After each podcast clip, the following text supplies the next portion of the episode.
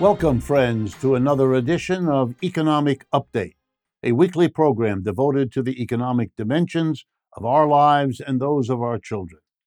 I'm your host, Richard Wolff. Today's program is a little bit different because I want to deal with one basic issue, the economics of which I think you will find interesting. It's about planning versus the market, the so called great either or of the last century. Either you organize your economy with private owners, private enterprises interacting in markets with one another and with the public, or you have the government come in, plan what gets produced, plan who gets what of it shipped to them. In other words, planning, which tends to be socialist or associated with the Soviet Union or with socialism on the one hand, and the market, which tends to be associated with private enterprise, capitalism, and all of that. And we're supposed to be living in the great world of conflict between planning and the market. I think that's a mistake. I don't think the differences between them are anywhere near as profound as an awful lot of folks have worked very hard to make them appear. In other words, I think we ought to get beyond a false dichotomy between planning and markets, and I'm going to give you two basic reasons why. The first one is a comparison. I'm going to give you another example, important today, where either or kind of thinking like this, like planning versus market, has shown itself again to be a mistake, to be an old fashioned and therefore no longer appropriate, if it ever was, kind of difference. And then I'm going to show you how the planning and the market turn out not to be the either or in our own lifetimes. So, first, the example. It has to do with explaining inflations, those times like the one we're living in when prices go up. Probably the single most popular way to explain it has been to reason something like the following Money was increased. Usually the government creates the money, you'll all notice that the coins and bills we carry have been produced by the government. And it got from the government printing press or the stamping plant into our wallets. Governments produce money, so inflation is blamed on the government. And the logic goes like this when the government pumps money into the economy, like it's done for the last two or three years, well, then we get an inflation like we've had for the last year. It seems nice and neat, cause and effect. And there are some people who say, well, uh, you know, there's other things too. Uh, there's the supply chain disruptions we hear about. But those are kind of footnotes, add ons. The basic argument is the money and that's why an awful lot of people get angry at the Federal Reserve here in the United States, because it happens to be the agency in charge of deciding how much money to pump into the economy. So let me explain to you why that's wrong. Here we go. Pumping money into the economy is one act. Now there's more money. Whether or not there's an inflation requires another act pumping money in it does not by itself do anything to raise or lower prices. You know why? Because the Federal Reserve doesn't raise or lower prices. It's excluded from that activity. It can increase the quantity of money, but it doesn't control prices. Somebody else does. Who? The employers of America, the people who own and operate the stores and factories and offices that produce goods and services. One of the things employers do, besides run their business, besides hire and fire the people who work there, is they set the prices. So if there's an inflation, there have to be at least two acts. One, more money pumped into the economy That's done by the government typically, or at least in large part.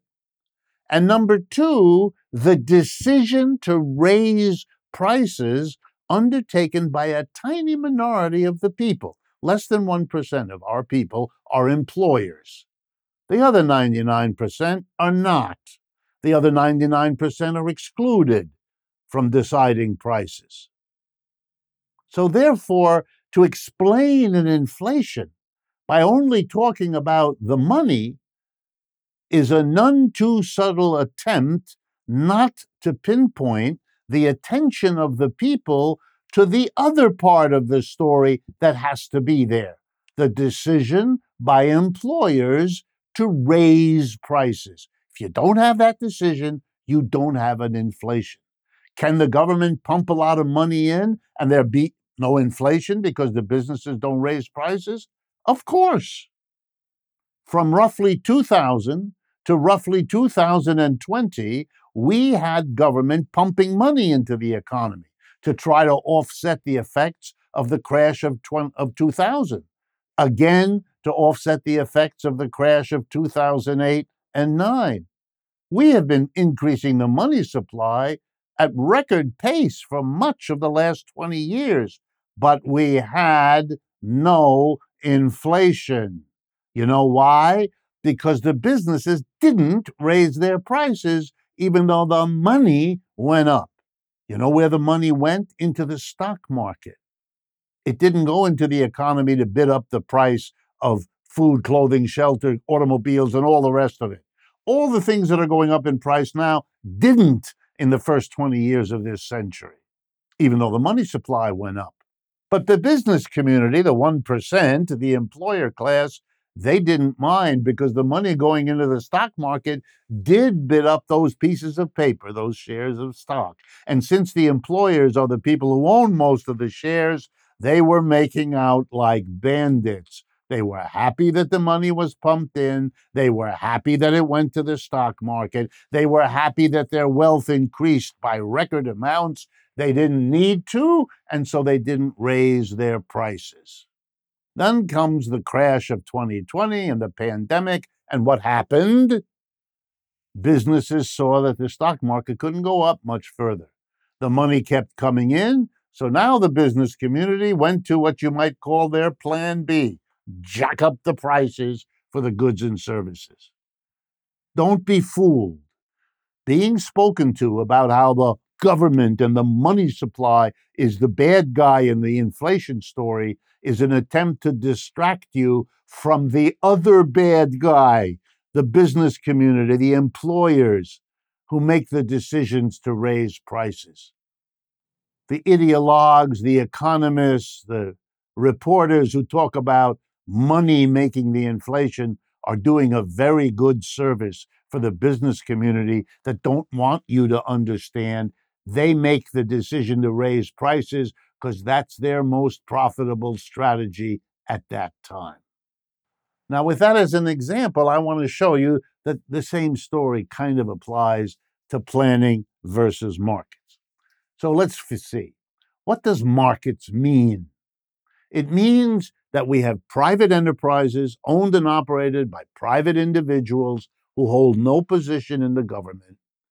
They set up an enterprise, they buy and sell to other enterprises and to the public in the market. They negotiate a price and they bargain and all the rest. And that's how goods get produced and that's how goods get distributed. The alternative, we are told, is planning. That's when you don't buy and sell in a market. You actually make the decisions without markets and prices. You decide based on some study you've done, some measures you use, that we're going to produce so many bushels of tomatoes and so many software programs. And as soon as they're produced, uh, 10% of them go over here and 9% of them go over there. In other words, the production and distribution is planned rather than going into the market to buy and sell. There it is. We are told that the United States is the paragon example of a market economy, sometimes also called a free market economy. Socialism, we are told, For example, the Soviet Union, we are told, is a case of planning. They plan everything, they don't use markets. That's the way the story is told. Well, I want to begin by telling you that this story is wrong.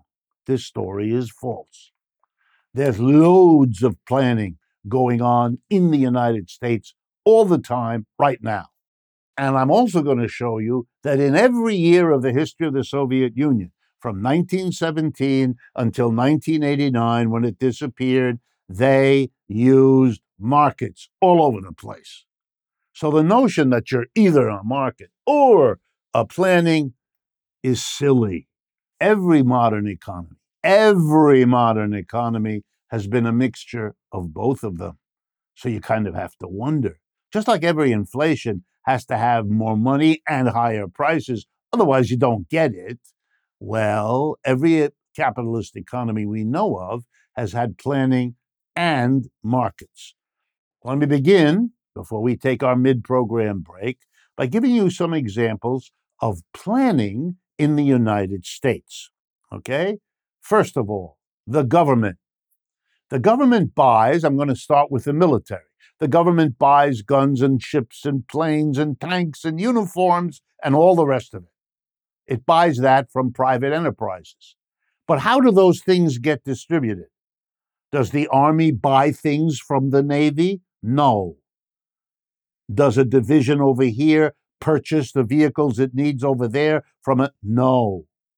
The different goods and services inside the military are planned.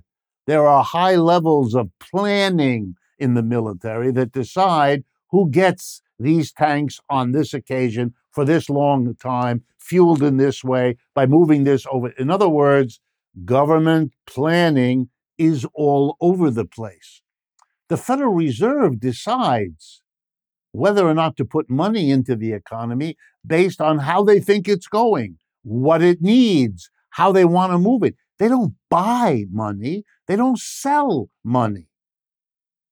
They make a plan. The government, the president, has a council of economic advisors. They do all kinds of studies and make all kinds of plans, some of which are put into effect, some of which are not. But those are small potatoes. I want to give you the best example of planning in a capitalist economy like the United States.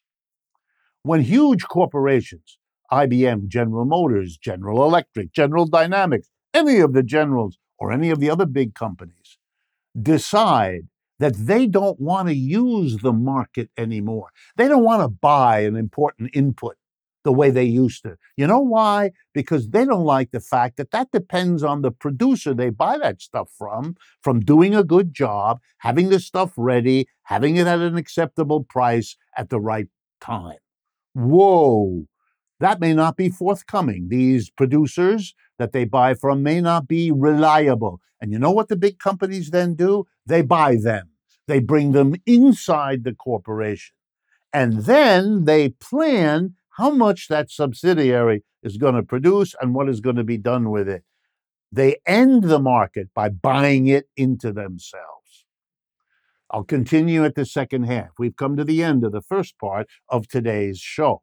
Before we move on, I want to remind everyone that Democracy at Work, that produces these shows, is celebrating 10 years of the work it has done to analyze society and to come up with a way of making it better. We also do things like podcasts. The one I'm thinking of, that by Dr. Harriet Fraad, called Capitalism Hits Home, that explores the interaction between economics and our personal psychology. You can find her show and more at our website, democracyatwork.info. There you can also follow us on social media to stay up to date with all we do. And be sure to sign up for our mailing list to support our ways, our work in a variety of ways. Stay right with us. I'm going to be right back to continue this analysis.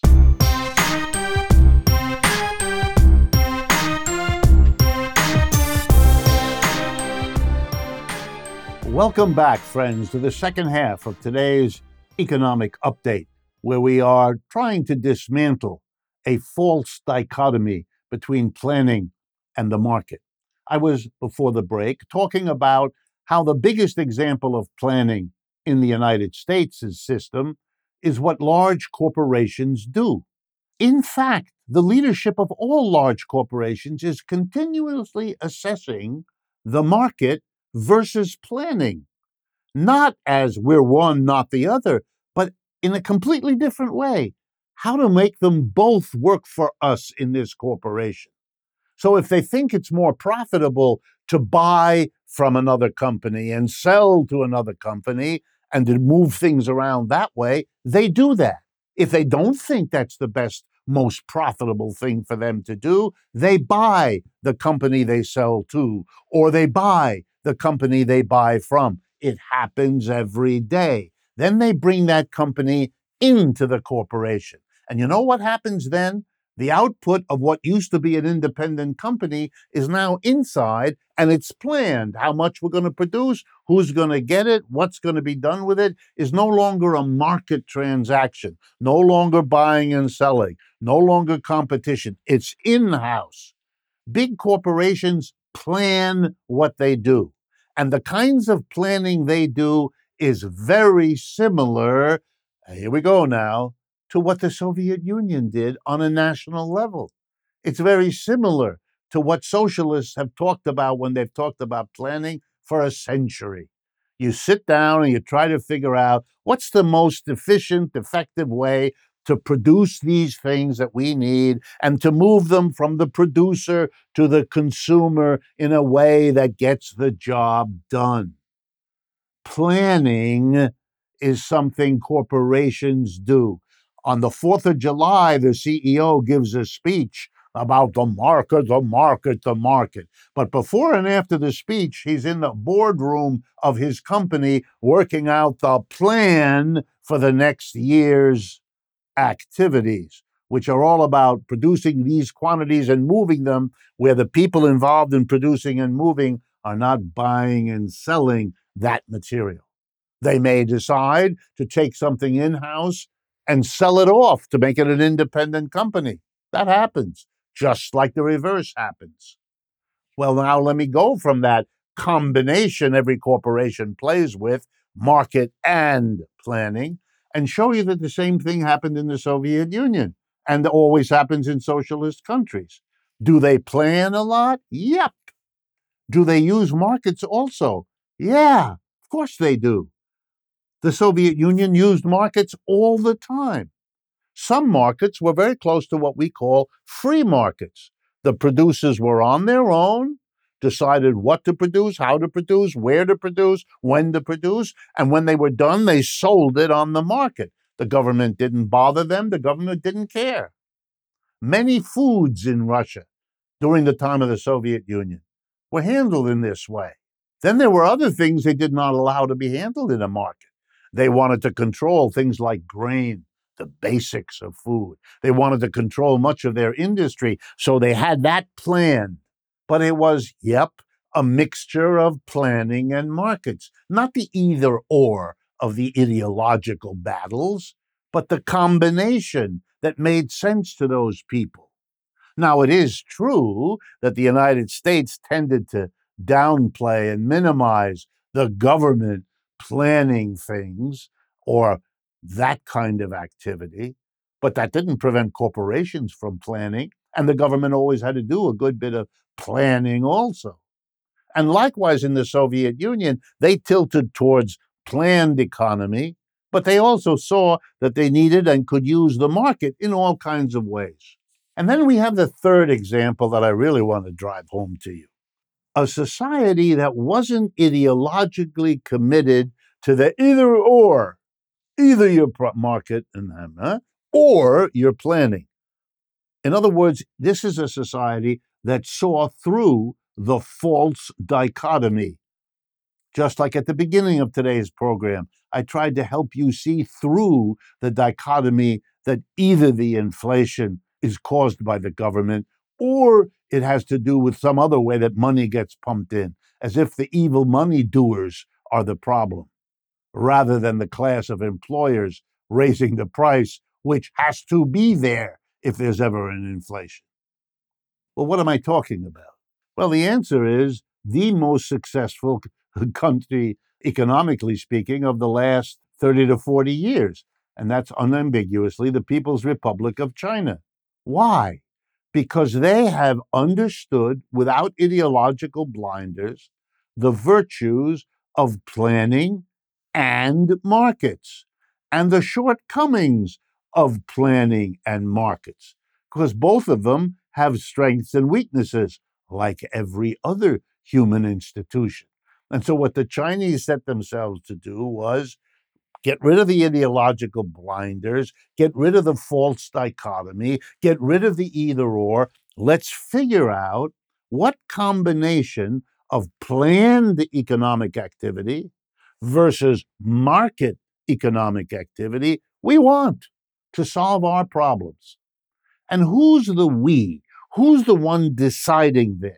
Well, in China, the way they do it is with a particular political party, the Communist Party of China, which sits as a supervisor over an economy that has an enormous amount of government planned activity and an enormous amount of private market activity with a regulatory superstructure where the Communist Party is a little bit like the leadership of a capitalist corporation in America, deciding when something is better handled using the market and when it's better handled to take it out of the market and bring it into the realm of the government's planning apparatus.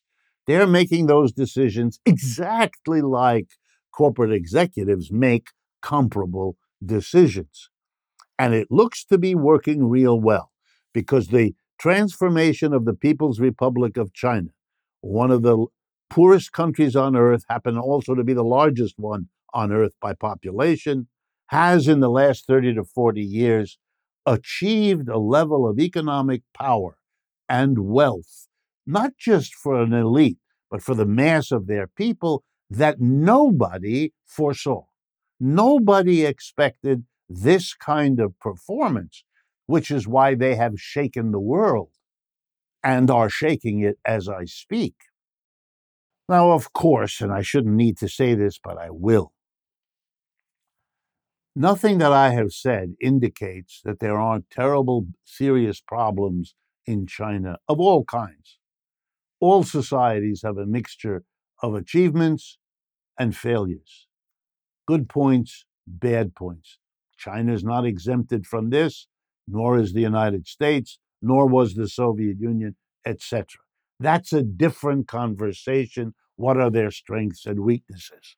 Here, though, I want to help you avoid getting stuck in a dead end conversation that goes nowhere. The problem of a person who tries to explain inflations by saying it's caused by there being too much money always gets stuck when someone points out to him or her, wait a minute, wait a minute. The only way you get an inflation if the businesses raise their prices. You've told me there's more money. You've got to tell me the rest of the story. Well, I'm here too. You can't tell me the Soviet Union is a planned economy because I can show you all the markets they used. And you can't tell me the United States is a market society because I can show you all the planning done, led by the corporate sector, which you think of as the leadership, as it is in many ways, of American capitalism. Don't make use of a dichotomy that isn't there and never was. It was an ideological battle. The United States and the Soviet Union were at opposite ends of a political fight. And when that happens, you tend to demonize the other side, to simplify, and to forget that we all have strengths and weaknesses, and then locate all the strength on your side and all the weaknesses on the other. It may be understandable, but in an adult, it's childish as well. Well, then, where does that leave us with the dangling question if planning versus markets isn't how you distinguish capitalism from socialism because they're both combinations in various proportions, then let me offer you what is a much better alternative way of thinking about this because the differences get clear. In a capitalist society, and I owe this to Karl Marx, who's the first one I know who figured this out. In a capitalist society, a tiny group of people, the owner, the partners, the board of directors in the corporation, make all the basic decisions what to produce, how to produce, where to produce, and what to do with the output or the revenue if you sell the output. They make all those decisions. The vast majority of people in any business are excluded from those decisions. They have to live with the results, but they don't participate. Just like they don't participate in setting the price of whatever it is they help to produce, they don't make the basic decisions, the rest of those decisions either. That's the uniqueness of capitalism. The alternative that socialists originally, like Marx, had in their mind was a radically different organization of the workplace, whether it's a factory, an office, or a store. It's a democratic community. One person, one vote. All the basic decisions what to produce, how to produce, where to produce, and what to do with the revenue you get are decided democratically, one person, one vote by majority vote. It is a radically different way of organizing an enterprise. It's the equivalent inside the enterprise of getting rid of the king to run the whole society and instead saying everybody has a vote to decide on who the elected representatives will be. Whoa! That decision made about the larger society has now, the socialists tell us, to be made inside the workplace. Then you'll have a socialism and a capitalism that nobody will confuse. Capitalist enterprises, hierarchies, power at the top, people who do what they're told everywhere else, versus a democratic community run in the ways we understand democratic communities, in this case, a workplace community would run. And if you do that kind of analysis, you would see something arresting to think about. That the United States is one kind of capitalism, the Soviet Union, which never departed from what I just described, small group of people at the top, except they were state officials, and a vast majority of people who were employees of those state officials. Well, then the Soviet Union was a kind of capitalism too and the Chinese are a mixture of the two kinds of capitalism. And what does that mean? It means that the socialist idea has to recognize we're still at the beginning of the process of recognizing that there's an old system passing away called capitalism, desperately trying to give birth to a new way of doing business that is radically different.